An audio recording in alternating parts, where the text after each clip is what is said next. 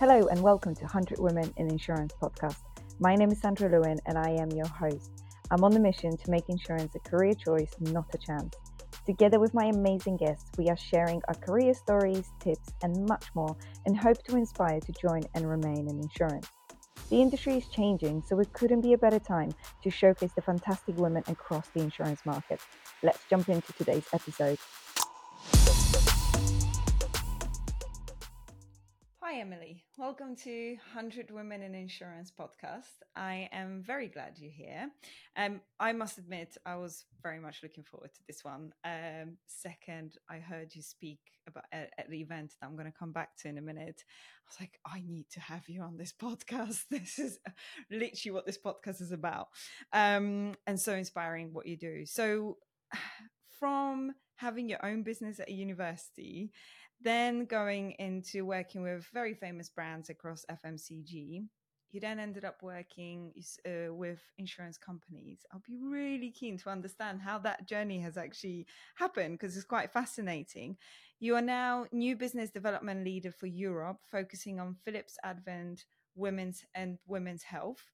Um, and going back to that day that I sort of heard and, and got to know you, I remember sitting at the um, ITC, the uh, Europe conference, which is sort of InsurTech conference. And it did have like women's health um, presentation. I thought, okay, well, I have to, I have to be there. And then you come on stage with uh, Raymond Uttebolten, and um, the slide comes on, and it goes "Women's Cycle of Life," and you start talking about insurance and sort of women um, how how life of women changes throughout and how insurance needs to offer products. And i see endometriosis on it which is a condition obviously very close to me. And i think it's the first time ever i'm sitting in the insurance conference and i literally have tears coming down you know like coming up to my eyes. And i'm going what an incredible woman stands there talks about topic that's so many of us get affected by, yet are afraid to speak up. And you are here at this big conference, and not only you're talking about it, but you're actually offering solutions to some of those challenges and you're opening eyes to so many people. So I'm very glad you're here. Really excited about this. I start this podcast always with a question if a your career in insurance was a choice or a chance. Slightly different with your role so it's more working with insurance products was that career choice of a chance so talk me through um, sort of your career starting with your own business and then how did you get to work with insurance companies yeah, and thank you so much for that amazing introduction. That's, so lovely, and it's uh, yeah, an absolute honour to be part of your podcast and with so many inspirational women that you've already spoken to and you have on your list to speak to. So I'm uh, very happy to be here talking to you today. Um, yeah, it's it's it was definitely um, a chance to start with for sure, but I think now it's actually become a choice. So I'll talk mm. a little mm. bit around that. Um, with my current role, uh, it's definitely a choice. So that's that's a very positive uh, yeah. spin on things. But yeah, I have had quite a interesting route to get to uh, where I am today. So I did start my own business um, 14 years ago now, uh, which is was in the sports industry. So in tennis, so actually I was a tennis coach and a tournament referee uh, was my first initial jobs. Uh, we had a business out of that with a couple of partners. I then went to university, um, entered the corporate world. So I worked at an advertising agency. I worked at Coty Beauty Company um, on an Adidas uh, license. I then went to Unilever and worked on the foods business. Uh, and then I joined Philips six and a half years ago. Um, I led the marketing team for oral healthcare for retail and dental professional business. Uh, and then I uh, headed up the new business team in the UK, then led the new business team for our Western Europe team. Um, and then recently, so in the last kind of year, but more so the last few months, actually, I've been specializing um, in still new business development, but for uh, Philips Avent, so our kind of Philips um, maternal or health uh, products, and also women's healthcare specific programs. So we had a you know restructure recently and it was you know what area do i want to focus on mm. so that's why i say it's become a choice for me because um, for the last four years i've been working with insurance companies in the dental space uh, with our oral healthcare programs um, but actually in the last year we've really been looking at maternal health and how we can support women through pregnancy um, and that was something really passionate and really close to my heart. So I wanted to focus on that. So when that opportunity came up uh, for me, that was a choice that I uh, then ended up doing, which is the role I have today. That's incredible. What a what a journey. And I what what I love about your journey, and I often talk about a podcast um, about this, is there there is this old way of thinking that you kind of start in one career and then you or one role and you kind of climb your way up. And what I'm hearing is like you did this and you did this and incredible. And it obviously comes through soft skills, but the, the word that's been used, right, of transferable skills of of um, things that you've experienced and learned. If you were to explain to someone in simple terms, what's your current role and you know what are those skills that you think over the years you've gained that you are using now yeah, and I think it, you know, business development's an interesting one, and new business. Uh, what does that actually mean? So, um, what I say to people is, it's anything that sits outside of core business. So, at Philips, we have two sides of the business. So, we have our health uh, systems, and we have personal health. So, I sit in personal health, mm-hmm. and um, we have four categories. So, we have grooming, beauty, oral healthcare, and then mother and childcare. So now I work on the mother and childcare portfolio. So um, we have Philips, Philips Avent, which is the brand, so baby bottles, soothers, teats, oh, breast yes, pumps, night monitors. so all of those products. Um, and then Philips also owns Pregnancy Plus, which is the world leading pregnancy app, which a lot of people are, are totally unaware that Philips actually uh, acquired that seven years mm. ago now. Um, and it's a fantastic app. Um, we'll talk a little bit more about that because that's yeah. um, what we're working with insurance companies about. But it's um, 80% of all pregnancies in Europe use the app. So we have an amazing captive audience mm. um, and we're really able to reach uh, so many women going through pregnancy. Um, so what I do in business development is I look at our Philips Avent and our Pregnancy Plus uh, business and, and app solutions. and I look at ways at how we can either bring new people into, you know, the world that we, we are in. So that's getting yeah, new members or new people, but also how do we increase revenue outside of core sales? So rather than just selling products uh, in retail or online, it could be things like subscription models, it could be a rental business, it could be new technology, um, mm. and it could be also new channels. So working B2B, uh, so insurance companies. So this was something four years ago, you know, was an idea of, you know, how do we enter the insurance market with the products that we do, which isn't a natural fit no. for Philips as a company. Um, but we saw great potential, firstly in the in the dental insurance, and now very much in the maternal uh, healthcare space.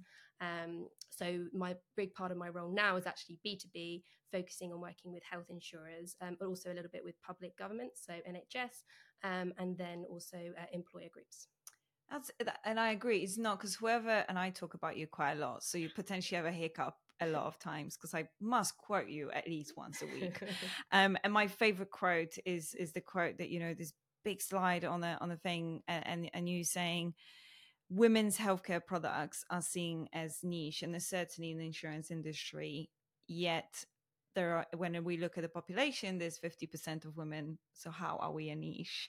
Um, and then i think there was a buying um, stats that you also had that actually women tend to buy most of the insurance products for their house yes. yet again the products are not really catered for their needs. So i quote you quite a lot can you give us an example of what's that product that Philips would have in comparison uh, with with an insurance company? Because whenever I tell people about you, people are like, "What Philips? What? They don't do insurance."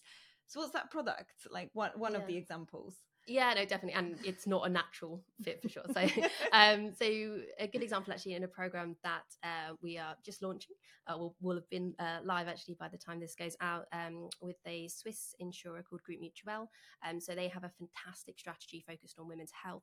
So they're one of the um, kind of first insurers that we wanted to speak to because of all the work and their strategy that they're doing mm. in this space is really inspirational and really progressive.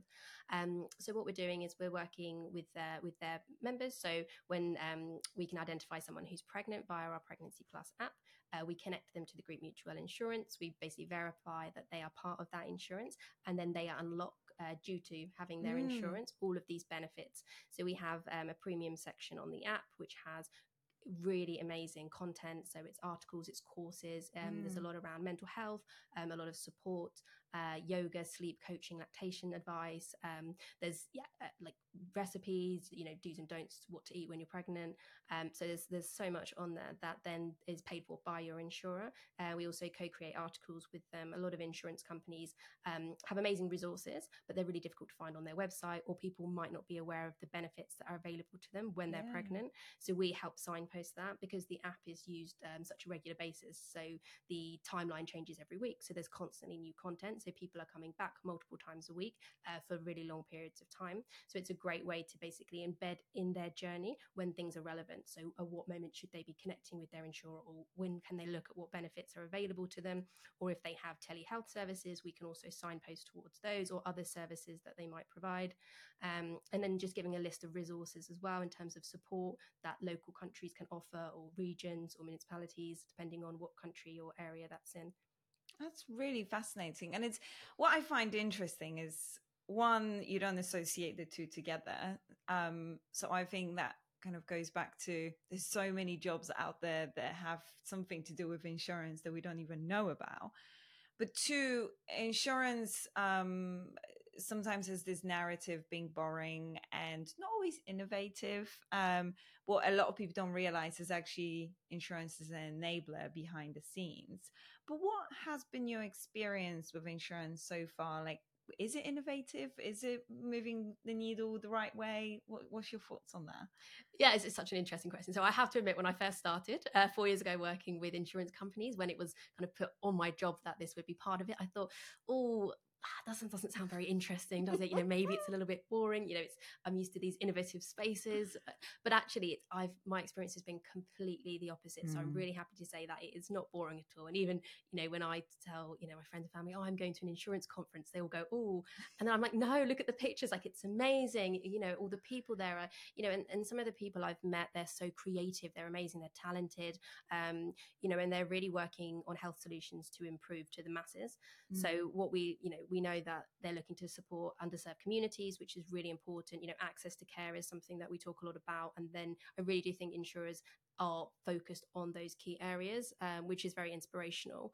Um, and you know, we want to make a difference to people's lives, and I think we can do that by partnering with them. So if you mm. have more corporations partnering with insurance companies or public health organisations, um, and then different partners, you know, together we have the innovation to to create solutions. I think not one person or one party can do it on its own, and that's mm. something we've realised as a company a while ago. You know, we we have great products and services, but actually, you know, we need to be able to reach more people, and we need to be able to get access access to care. So ideally, you know, if your insurance can provide extra benefits, the individual is benefiting because they're getting things for free. It's also helping when we talk about preventative healthcare, um, and that's a real big push that we've seen from insurance mm. companies. This the shift to focus on rather than just paying the bills, um, to actually how do we give people tools, services, products that are in the preventative space so that they get better health outcomes and then ultimately it can lower the cost of care that's actually really really good way of thinking about it because the, the collaboration piece is so important and increasingly even in specialty market that's not necessarily uh, personal uh, lines of insurance there's this conversation about how do you collaborate more? How do you collaborate with other products that are not just insurance products. And and actually change that mindset of oh insurance something that i need to buy rather than actually let me get insurance to enable me to do something else. And this educational piece around women's health combined with insurance absolutely brilliant way of sort of turning that around and in, increasing the support actually available yeah because it's an interesting so um see new parents or starting a family is one of the mm. key moments in life um and actually so insurance companies haven't been focused on we'll talk about women's health in, yeah. in, in general right but um actually there's two life stages. Obviously buying a home is a big one and, and, starting a family is a big one. And when you start a family everything in your life changes. So you might mm. either buy a car or change your car. So you need mm. car insurance. You might upscale um, scale your house. You need car insurance uh, house insurance sorry. And then um, life insurance you might not have it. You'll consider it for the first time or uh, supplementary health insurance covers so all of a sudden you're thinking about so many different insurance options that that you know for the first time mm-hmm. so being able to talk to these people who are making these decisions and we know women make 80% of all the household decisions for mm-hmm. themselves and spending for the family but particularly on insurance um, so to be able to reach these people and to target them and that's how we can help insurers because we have access obviously to uh, 80% of all pregnancies. So, mm. you know, it's about helping the pregnant individual as well, finding yeah. the best deals, the best benefits, and the best solutions for them so that they can get everything, um, you know, in one place and they can, you know, make uh, cost savings. But ultimately, it helps the insurer because it's providing positive touch points as well. Because insurance, you know, it tends to maybe NPS is not always, you know, a positive thing. Mm. You know, mm. you go on to uh, raise your claims, but actually we want to create those positive experiences, those positive touch points. Um, how do you increase brand satisfaction? You know, uh, brand engagement. Mm. Um, so those are things as well that with insurance companies working with corporate partners we can help enable them to do that because it's all around like the retention the loyalty and becoming a lifelong partner which is like key metrics that everybody wants to try and do but it's, it's really difficult to do but i think pregnancy is like a key area where we can really help support that's uh, and you know when you talk about it, it makes so much sense and it's like why is no one else doing it or, or maybe I, I, know maybe there are companies out there but you know it should be a, a standard but it's when it comes to women's healthcare, right? That there is so much stigma around it, and people feel quite uncomfortable talking about it. And again, I, I go back to, you know, the big slide at a massive conference. I mean, for those who are not there, not aware of the conference, I mean, it's like 200 seats there, huge, huge slides, women's healthcare, menopause, you know, all these things, pregnancy, period pains, all these things are there. And they are being openly discussed. And I, from my experience, whenever I talk about some of those challenges, uh, you know, personally, I do get pushback and I do get challenged, and it's like, are we, you know, making a big thing out of nothing, etc. It's your day to day job. Do you run into challenges and people kind of questioning why do you just do women's healthcare, or, uh, you know, kind of trying to make the problem smaller? And if so, how do you remain resistant, uh, resilient throughout this, and kind of uh, continue continue doing what you're doing yeah and i think so women's healthcare is so complex and i yeah. think that's the that's the thing we hear a lot right oh it's so complicated and and like yes of course it is right women have different hormones different organs different bodies to men so we do need specific uh, treatment and plans and you know different options available um i think we because it's complex, a lot of people put up the barriers straight away rather than trying to break them down mm. and really to uncover that underneath. For me, I don't come from a clinical background. So, you know, I'm very commercial, business uh, led. So, you know, I every day have to learn, I have to educate. You know, I read a lot of articles, a lot of uh, journals, publications um, to really get into this space. And the more you surround yourself by, the more you see as well. So, mm. my LinkedIn feed, you know, versus a year ago today is now all women's health. And I think the more you expose yourself to it, um, the more everybody else is also doing their small part. Yeah. Um, and if we all do something, one post on LinkedIn, one share on, you know, social media or talking to your friends about it, it starts to break down the stigmas and then it makes the conversation more natural. And yes, mm. talking about, you know, we started, you know, um, you know, menstruation, that mm. was never a topic that people felt comfortable no. talking about, um, which is, you know, crazy because, yeah, most of us, you know, especially women, you know, we're all going going through this. So it's yeah. a case of like, how do we open the conversations around menstruation? Uh, you know, my area of pregnancy, um, maternal health is really interesting and, and postnatal depression. And mm. we see hmm. about 15% of people struggling from that. But actually, it's probably a lot higher than that because a lot of people don't seek professional support. No.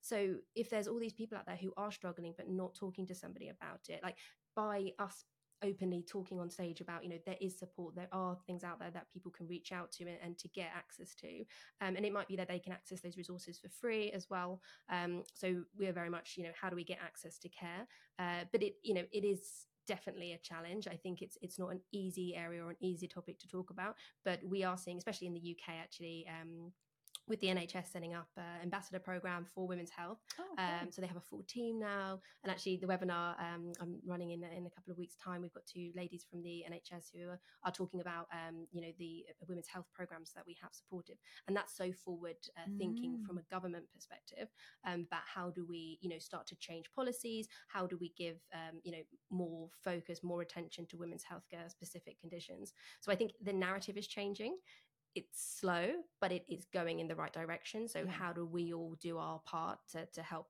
even if it feels uncomfortable or even if it's not natural, just to keep going, keep talking about it, and to keep spreading the message. I like that. I think that's a, that's a, it's interesting to hear that, that even NHS is kind of supporting that because obviously, as you said, from every angle, we'll hopefully move this move this forward what what advice would you have to someone that is keen to start talking and having that conversation in the company and actually starting to open up the challenge? Even asking the question hey why aren't we doing women's healthcare products? You know why aren't we uh, doing insurance policies to cover that? Um how do you start that conversation internally yeah, and it, you know, it's an interesting one of like how do you yeah encourage people to do that? And I know mm. you know mm. there's amazing um, diversity inclusion groups, and a lot of mm. companies have um, have those that you can be part of. I think you know championing women's rights, uh, you know, women's healthcare, you know, equal opportunities for many things. I think that helps. Um, in the workplace, I know menopause is now becoming a topic mm-hmm. where there's a lot of uh, focus. We have a lot of trainings as at our company on that, which is amazing. Uh, you know, I'm seeing every month there's training, there's um, you know information being circulated, which never happened. You know, I think that's something that is within the last couple of years. Before that, I don't, you know, in my working career, it's never been spoken about. So I, I see the shift uh, firstly coming from menopause, which is fantastic because yeah. obviously that is impacting a lot of senior women um, in jobs, and we want to keep them in, in jobs, and we want to make it so you know. And flexible working also helps with that, right?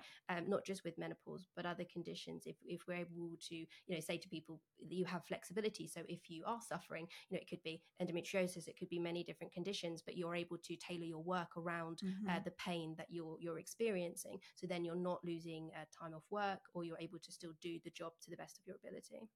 Yeah, so c- connect with your networks, kind of utilize the resources that are there, and encourage the conversation. You you you spoke about the sort of life cycle and and being supported by a business. Before we start recording, we started talking about retention, and it's an area that I'm increasingly getting um, interested about, and, and like you said, reading loads of journals and educating myself in that space.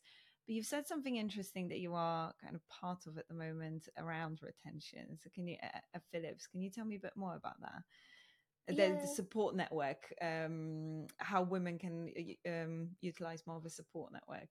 No, definitely. So we're we're actually no, not just at Philips, but we're looking at working with employers directly. So in the US, um, even though maternal mortality is really high, which is obviously awful, you know, versus Europe is, is a lot lower. But when we look at employer programs, the US is actually leading the way when it comes to fertility and pregnancy options. So they offer these these programs that people can have as, as an adjunction of their job, um, which it helps women, you know, take control of if they're looking to start a family or if they want to start a family in, in the future, but they're not sure, uh, you know if that's going to be possible or if they should start now because of their their different levels or actually whether they have more time to wait in the future. So it just basically gives people the information that they need to be educated about their decisions. So we, we're partnering with uh, with different companies in the fertility space because that's not an area we're at at the moment. So it's about you know how do we start educating and empowering women to understand their options.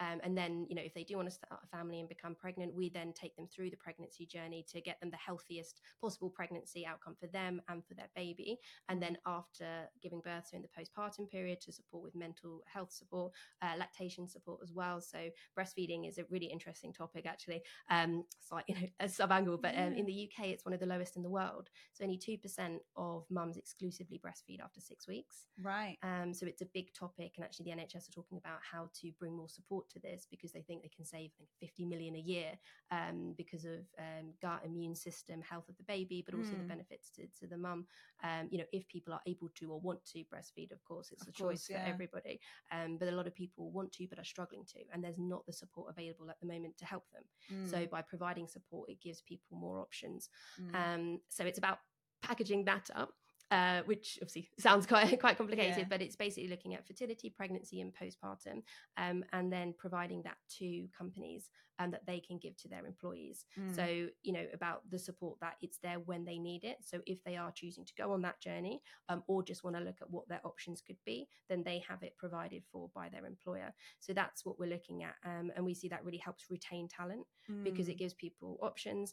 Um, it also you know it makes them feel like they are you know they can explore this within the workplace they can take time off they can come back to work and then the back to work policies are also you know giving confidence giving flexibility uh, understanding as well that it might be difficult returning after maternity leave um, or if you are still breastfeeding having uh, breastfeeding rooms or you know expression rooms in the office is another one. So how do we help employers to you know really understand the whole kind of suite of things that somebody might be experiencing through this time and give them the best possible journey and care um, so that's something that we're looking into, and that will help, we believe, retain talent, um, which then is obviously an impact on uh, on savings as well for the business. They get to keep the talent, and also, you know, the cost of recruiting and replacing people is also mm. very high. So there, there's benefits uh, for them as well.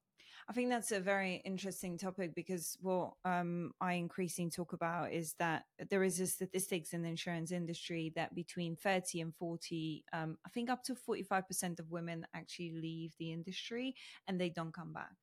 And um, in the insurance, there's a big problem with a um, talent. Uh, there is another statistics that within the next five to ten years, sixty up to sixty percent of um, uh, people in the industry now. Is this statistic actually across all insurance, but certainly in specialty insurance, um, are due to retire? So there's loads of work being done about bringing new talent, but actually, is the talent that's here needs retaining? And if we look at the statistics of how many women are in senior positions, obviously those numbers are very small. There is the topic about leaking pipeline where women don't apply for roles. And everything you're saying is supports that because the problem is, um, even if you do work on your diversity pipeline and you bring talent in, if your company is not set up to support that talent, because it doesn't take into consideration, in this instance, women life cycle and the, and the, how it impacts them throughout the various stages then these women won't stay right? Because they they they have to adapt. So it's really fascinating how you're looking at the end to end and actually supporting businesses in um in looking after their talent i mean you often talk about women and i've i've quoted that already women uh insure um, healthcare products insurance especially are sort of seen as niche product why do you think that? Why do you think insurance companies are still, you know, so behind when it comes to that topic? Yeah, I think it's you know it's that's a great question. It's like why is there not um, you know more focus on women's health in general? Um, and I think you know it's not unique to insurers. I think mm. in general, right? There's uh, but insurance have the opportunity to really make a difference for women and make it more equitable. Um, I think traditionally, obviously, it's been seen as quite complicated. Um, so it, you know it's not necessarily been an area that people want to tackle or want to get into but um, you know we know that they're making a lot of the decisions. So 80% of the decisions are being made by women, as, as we've made you know reference to. Um, so they have this this huge you know buying power, if you like. So it should be an area of focus, but it just traditionally hasn't been. And you know we talk a bit about the data gap, and that's a huge thing that women didn't legally even have to be involved in clinical trials until 1993. So it's only been 30 years that you know we've had. Of course, women have been in trials, but not you know legally. Mm. Um, so that's a very interesting point um, that we need to you know address of like when women are including clinical trials obviously there's significant differences in how our bodies respond and react to different things um, and a lot of the the journals when they do report it they don't necessarily sex aggregate the data so we don't really know the differences even mm. so there's i think there's a lot of you know data clinical you know complications or just unknowns um, that also you know we need to make sure we're, we're addressing. And i think that kind of comes back to like why isn't the focus there? I think well it hasn't been before but it is getting better. And, and obviously now um, it's only about 7% of all um, digital health funding that is on uh, women specific conditions. So that's also wow. very low and that's something that that needs to be improved. And i think that will definitely help you know 50% of the population. We should really be investing in this and that will create more innovation um, obviously building then pipeline of you know future products and things but i think there's a, there's a lot of reasons why people should focus on women's healthcare uh, for all those reasons right because it's there's a lot of unknowns at the moment um, and it is impacting so many of us in the population mm. so i think it's um, you know we have seen an increase in interest particular uh, you know from startups from innovation mm. you know a hmm. lot of vcs now getting involved um, and that's fantastic and i think it's only really the tip of the iceberg i think there's a lot um, that we need to encourage more companies to focus on women's healthcare to make it specific for healthcare plans that really impact women. So looking at the areas, and I think you know from a European healthcare perspective, they don't necessarily, you know, they know the costs will occur, particularly during pregnancy, the costs are there, right? Yeah. But actually, what they're not looking at is what could happen and maternal age is increasing so pregnancies are also becoming more higher risk. So then there can be more complications there can also be complications post birth that then lead to additional costs. So if we can understand those if we can look at what can we put into place for preventative healthcare early on um, to make sure everybody's getting the right support that they need then we can also save the costs later on so there mm. benefit for obviously the the mum going through the pregnancy because she's getting the best possible healthcare outcomes. Um, but also if you're looking at lower cost of care and also subsequent healthcare issues that could result after pregnancy and continue for many years, and um, that so many women are facing, and that's um, you know across the broad spectrum. Mm. But that can also be helped addressed if we if we have a look at it earlier on. So I think there's there's many reasons why you know it would be great for uh, companies to, to really focus on this area. I, I, love the statistics that you throw out. There's a book out there called Invisible Women, and I have it next to my bed. The problem is, every time I open it and I start reading it, I get angry. Um, I want to moan really badly at my husband, and um, you know, and and the the numbers in there are just so shocking that I just want to. I don't know. I don't know what to do with myself to be like, how do I fix this? Because the inner fixer within me wakes up, but I think now I try and think of it differently that it's an awareness piece, right? I think the the clinical um, uh, data, you know, that's it, it's so interesting to understand that. And I, I always hear the counter argument when it comes to women clinical trials and, and data is that because of our uh, monthly cycles is and the hormonal imbalances it's very difficult to actually use women for clinical trials because we change dependently on where we are in a month hence it just doesn't help with medicine but it's like well we got to find a way right? Yes yeah and I, have heard that kind of argument being used and which is, is very fair point right? It's, it's super valid um, but yes of course we need to find a way right? And whether that's testing at different points and i'm not a clinical expert but no, no. I, I know that yeah that's that's you know shouldn't be a reason to not include women you know in, in clinical studies so um, yeah there's there's definitely you know a lot of reasons why we should be focusing on it and yeah. why it's important to focus on it. Um, so yeah, I, I do see a shift. I do see, um, mm. you know, there's some insurance companies we're talking to, and they're saying they understand the, you know, the benefits as well. You know, we talked about you know, loyalty mm-hmm. and having being there for somebody during you know these tough moments particularly um, when starting a new family that can be very tough physically mentally. Um, so if you're there for somebody then they also have more loyalty to you as a brand. Yeah. So there's also that piece which is really valuable to have lifelong customers. Mm. customers and talent as well isn't it? Go both ways. Yes. Um I think, I, I, mean, this is, I could really go on. I knew this is going to be one of those that I can go on. Um, but one thing I wanted to ask you is, and um, we talked about the senior talent. Um, do you think there is a correlation if there were more women in senior positions in the insurance companies? Do you think that will, that will also support the shift in creating more um, women focused products? You know, I, I, think it would help. I think definitely, you know, we know women, especially, they're more likely to understand, but also if they've gone through something personally, they can really feel, you know, and champion it within within the business. Um, also, you know, the research says that women are more likely to invest in other startups, or you know, uh, mm. female VCs are more likely to also fund uh, female startup projects. Um, but of course, you know, you also need male allies and when a male supports you know it's also more likely to, to happen and to go through. So um but yes i do think of course having more senior uh, people in leadership will definitely help. Um an interesting study so i was reading actually you know by swiss re so they looked at 400 insurers 29 reinsurance companies from the world's uh, 12 largest insurance markets. So that makes up 71% of the global insurance premiums. And they found that women made up only a quarter of the exec roles 10% of ceos and 8% of board members globally so I think that's a really important point to, you know, just highlight the fact that there is a long way to go when we talk about, you know, should there be more senior leaders? Yes, of course, because they're just not there represented enough now. And that's not specific to insurance industry, right? That's in general, but this is just for, for insurance. Um, and when we look at France, actually are leading the way in Europe. So they have 41% of women in exec positions, but this goes lower when you start to look at CEO or board mm. chairpersons. So mm. I think, you know, there's definitely, you know, call out to anybody who's you know in a senior female position to really you know keep talking about you know what it took to get there and how other people can get there and i think be inspirational for others because it's so important that we build that talent pipeline and we get women in those senior positions and that will only help um, i think also improve kind of women's healthcare programs within them. I think that's a that's a very valid point because a lot of women that I do speak to increasingly that are in very senior positions they they've made a lot of sacrifice along the way or they really leverage the support network around them. And i don't think we encourage enough of that. And a lot of the conversations that you've mentioned today that you do within Philips as well i think that supports these conversations. So yeah more we can yeah I'll, I'll join you in this appeal to all the women out there. Please keep on talking and sharing your stories um so that I think is the policies, is the insurance products, is uh, is these collaborations that we were speaking about. All this will help driving change.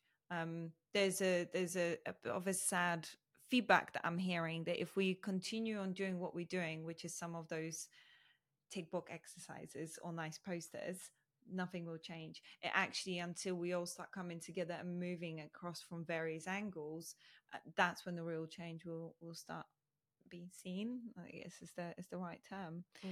I mean, what would you say, sort of, to summarize our conversation? If there is someone out there listening and kind of thinking, yeah, we should definitely have more of an insurance products. You know, um, what Philips is doing is brilliant. Like, what would be your um, advice, I guess, to get going? Um, and can people actually get in touch with you and you know talk about it?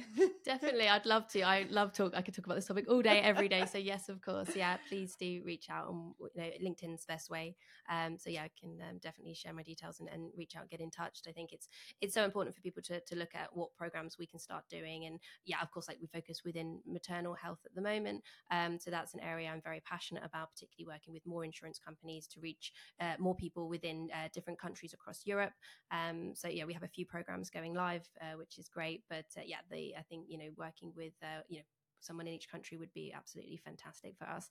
Um, so we really want to provide kind of healthcare for everybody mm. um, and get the you know the access there to get the best possible outcomes for every individual that takes part in these programs. So um, yeah, I would say definitely get in touch, or even if you want to talk about it and see you know what you could do in your company or your business um, to help promote women's healthcare. I think there's you know everybody individually needs to you know if they want to and if they feel empowered to uh, you know i think it's a great thing to, to start sharing the word and you know it does take everybody. It, you know if we all mm. keep silent and the stigmas are not going to you know reduce. They're going to stay there. So we really need to break down the stigmas break down the barriers. Um yeah and uh, you know i think the media and attention focus and everything is there. So we need to go with the, you know those headwinds and uh, and see what we can do to propel the conversation Love that. I really do. So to close the podcast, I always ask a question. Mm, and and again, I have to kind of rephrase it a little bit to to your um situation, but you know, thanks to working with insurance companies in the past few years, what what sort of what have you experienced that you think maybe you wouldn't have otherwise? yeah, and I think particularly this year, I've had amazing opportunities to present on stage where we met um, and uh, share kind of. I, am super passionate, as you probably can hear from this conversation about you know about women's health. Um, so I think to be able to uh, th- through the work that I'm doing um, with my job to be able to stand on stage and, and, talk about that and talk about the you know the lifestyle, the those stages that women go through um, is really empowering for me, and I, I, I think it's a fantastic opportunity that I've been given that I wouldn't have otherwise had to. You know, speaking to you today this is, you know, it's been so great. And um, I mentioned I'm hosting a webinar on women's health in a few weeks as well. Um, so it, it's just having all those opportunities to to talk, to speak, um, you know, publicly is something that you know, I, you know, for me, the personal development is has been fantastic. Um, I've been really fortunate to be able to combine kind of my passion and interests um, in that way. Also traveling. Um, so yeah, I've done a couple trips to Spain, to uh, Switzerland, to Germany this year with work. So I think being able to travel and meet customers um, or go to conferences and talk at events, I think that's uh, you know a lovely way that again you know working with insurance companies gives you the opportunity to do that. So if that's something that you love to do, I would say that's you know another reason to, to get into it because uh, the travel is, is always lovely. So I personally love to travel. So it's um, something that you know again I can combine something I love to do, um, meeting new people, uh, which is which has been really really great. So yeah, I would say you know it's it's a great industry to be part of. I think the people that you meet are just really trying to pioneer the way in health mm. and health insurance. And, and I do kind of feel positive about um, all the programs that we're doing and the work that will happen in, in the future. So, um, yeah, I think you know definitely good good career choice option, uh, and will become a choice. It has been a choice for me, and I hope it kind of remains that way too. Um, so, yeah, thank you so much, obviously, for having me on the podcast. It's been a joy to speak to you today, and uh, good luck with all the other recordings. Thank you, thank you so much. I'm I'm so glad we got to do it, and and thank you for coming down as well to to see me, and and we got to record in person, which is always nice. So um, yeah, I'm looking forward to following all your um, journey and and the the impact that you're making because you're really opening doors and conversations that not maybe everyone were privy to having and um and now you're kind of pushing that needle forward which is amazing. So i'll definitely be following your journey and and anyone listening do connect and and follow your journey on as well. And um, we all hopefully will make some change together. Thank you, thank you so much Thank you for listening to today's episode. Help us spread the word by following us on LinkedIn and TikTok at 100 Women in Insurance. Rate our podcast and share it on your social media platforms. Remember, this is a podcast for you, so your opinion matters to us. If you have any recommendations or comments, please get in touch through our social media. We'll love to hear from you. See you in our next episode.